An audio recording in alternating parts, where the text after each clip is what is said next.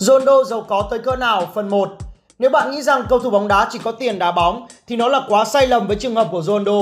Ngoài khả năng đá bóng xuất thần với mức lương khủng từ các câu lạc bộ thì kỹ năng làm hình ảnh của CR7 cũng đỉnh cao không kém. Để book Ronaldo đăng một bài viết nhẹ nhàng trên trang cá nhân của mình, ước tính các nhãn hàng sẽ phải chi trả ít nhất 400.000 đô cho tương đương với 10 tỷ đồng Việt Nam. Còn một tháng Ronaldo up bao nhiêu bài thì anh em vào đếm hộ tôi, chứ cái này nhiều quá tôi đếm không nổi. Chưa kể, giá để thuê hình ảnh của anh cũng chắc không kém gì. Chỉ tính riêng hợp đồng của Nike với CR7 cho tới khi anh giải nghệ thì cũng đã lên tới 1 tỷ đô rồi. Ngoài ra, chưa kể đó, còn vô số các nhãn hiệu khác đang đều đăng ký hợp đồng dài hạn với siêu sao Bồ Đào Nha này.